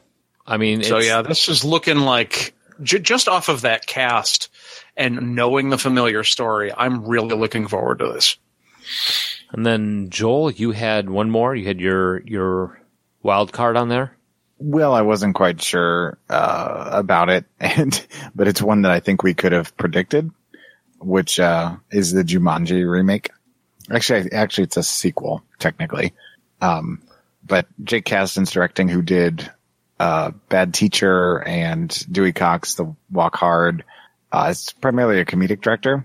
Mm-hmm. You got Dwayne Johnson in the lead with Karen Gillan from Guardians of the Galaxy and Doctor Who. Yeah. So it could be fun. And, you know, Dwayne Johnson's in it. It's going to be decent for sure. Yeah. I mean, it's again, it's Dwayne Johnson joint. You know, let's, let's see where that goes. I mean, honestly, sure. Why not? I mean, and now do you think Dwayne Johnson, is he cast to play the Robin Williams role or is he playing the hunter? Well, I think I'm it's, sure he's going to be the Robin Williams role. it's, it's a carrying forward of the story. So I think they're taking a, it's a different, I'll go a in with a different different different way with it. right? Like new people that found the game. Okay. And I'm not hundred percent sure, but I know it's not, it's not a remake per se as it is a continuation. okay. And then I have a WTF, WTF on this one. 2017 is seeing a remake of Drop Dead Fred with Russell Brand. That is, yeah, that's just weird because that's one of those movies that wasn't all that good the first time around. It's got a little bit of a cult following now, though. Yeah. 1991's Drop Dead Fred, starring Phoebe Cates and Rick Rick Mayall. Rick Mail from the new the young ones. Yeah, yeah. Oh, that's right. He was Rick. Rick. Yep. That's true. On Um, the young ones. yeah. Have you ever seen The Young Ones, Pat? Yes. Okay, good. I'm impressed. Uh, I actually took my then girlfriend Pam out to see this at the theater, and it wa it was after we walked out. I vaguely it was years. I mean, we're talking like long time ago, ninety one. But I remember coming out of the theater and she just kind of looked at me, shook her head, and walked away. Never saw her again. Yeah, You wandered walked off. all the way home. Yeah, no, no, it was just one of those like, what the hell was that about? But, uh, but no, I don't, I don't, I don't understand why they would even think that this one needs to be remade. Well, a- as Pat said, it's got a bit of a cult following, some of which you can attribute to Homestuck, because it's one of the films that in that long running webcomic comes up a- again and again. Yeah, but I, I, okay. So for the homes, Um. the homestuck viewers, you know, they can, There's a lot of them. yeah, Yeah, and, and, I mean, there are a lot of uh, females that like that movie because it did have a strong female lead, which a lot of you know movies didn't. One that you know for at at the time, like in the nineties and the eighties, whatever. I don't know. I, I- I I know I've had like three ex girlfriends that liked Drop Dead Fred. Weird. Yeah, you have three ex girlfriends. That's strange. I have many more than that, but yeah, I don't have any current ones. They're all exes. Well, that makes totally more sense. Um, All right. Before we close this out, uh, I put it at the bottom because I'm not sure it's either going to be amazing or terrible, but they're remaking Stephen King's It. And I am excited for it. Yeah, I mean, I uh, like the casting of Bill Skarsgård as Penny, Pennywise. And, and the his, stills look amazing. his costume Yes. is fantastic. Uh, you got Finn Wolfhard from uh, Stranger Things as uh, Mo Odermouth Richie Tozier, hmm and uh, they're changing. The, I don't want to say they're updating it, but they're making it more relevant to people our age. Instead of the flashback to when they were kids being in the '60s, it's going to be the '80s. So the, when it comes to the modern day, when they're all adults, it's going to be now-ish. I ho- I hope so. I mean, it's another one of those that I mean, because it's so the it's there was the book, there was the TV show, you know, the miniseries, Mm-hmm. Mhm. and all. And the miniseries, while I thought I thought it was all right, but I mean, if they there was no way that they Well, were going to be able to Nothing, do is, it. nothing is ever going to be top notch with Richard Thomas as your lead. Well, plus you can't exactly do what hap- the the plot of it on TV either. That's Uh, yeah, there are going to be elements that are too violent, too sexual. I, I honestly don't think we're going to see everything straight from the book in the new movie. no. So, uh, but I'm There's always something that has to be left out of Stephen King's books right. adaptations. A- And, don't get me wrong, I liked Tim Curry, but I thought he was kind of scenery chewing, and I'd like to see another actor get a crack at Pennywise. And I think this Pennywise looks, I mean, this, like you said, the stills are freaking terrifying. Yeah, Yeah. If I Have you saw, seen the if one I, that looks like he's floating in the pipe. yep, if I saw that coming down the street at me, I would, I'm not lying, I would flip my shit. Yeah, that's why people dressed up as scary clowns got just shot in the head. because you don't fuck with scary clowns. Don't don't pretend to be a scary clown if you don't want to get shot. Yeah, I know. I mean, that, that's a very healthy fear. I've said it before. I mean, honestly, You better be a paranormal fucking clown if you're coming at somebody. yeah, it, the, the, the hierarchy of fear goes from fire to clowns. and that's go, it goes all the way back to the, you know, to the, original uh, original humans just be like, hey, you know what? Check that guy out. He put paint on his face. Fuck him. Kill it. And if you throw a burning clown in Mike, forget it. Oh no, I'm done. Ultimate fear. yeah, the end. I'm out. I'm gone. So, but yeah. So, uh, Josh, what do we got uh, coming up for next week? Next week, we are finally going to take a look at Tremors. Yeah. I, Uh, I, I'm not as excited about it as Mike and Joel are, but I, I'm much more excited about it than Patrick is. I Tremors, 1990. If you you you you look at it for what it is, a big cheese ball movie, then you you don't get too disappointed. now, Now, I'm grateful that Tremors has been giving Fred Ward a career, but it's I I just I this is Fred one of my Moore, you mean Michael Gross? Fred yeah Who- yeah yeah Michael Gross. I'm sorry, Fred Ward was in Fred Ward was in uh, um, Father Knows Best. oh that's right. He wasn't in the second one. No, okay, yeah, In any case, right. um, if uh, you want to give us a call, maybe uh, you want to yell at us for not mentioning the last Starfighter in the first half of the show, or you're like, how could you possibly not have talked about blah, some remake that it was a critical oversight? Oh, I Give us a totally call. watch a remake of Blah. Give us a call at 708 Now Rap. That's 708 669 9727. It's Yes, the it's the Andy McDowell biopic. Blah. Oh. aw, poor Andy. She should learn to act instead of just being pretty. So if you'd like to hear Patrick complain about things that are great, you can always uh, check out our archives on iTunes, Blueberry, Stitcher, and TalkShoe, other fine podcasting directories. hmm And if you'd like to uh, get in touch with us in uh, otherwise non-vocal way, you can email us at 40go14 at gmail.com or find us on Facebook and Twitter. Just look for 40go14.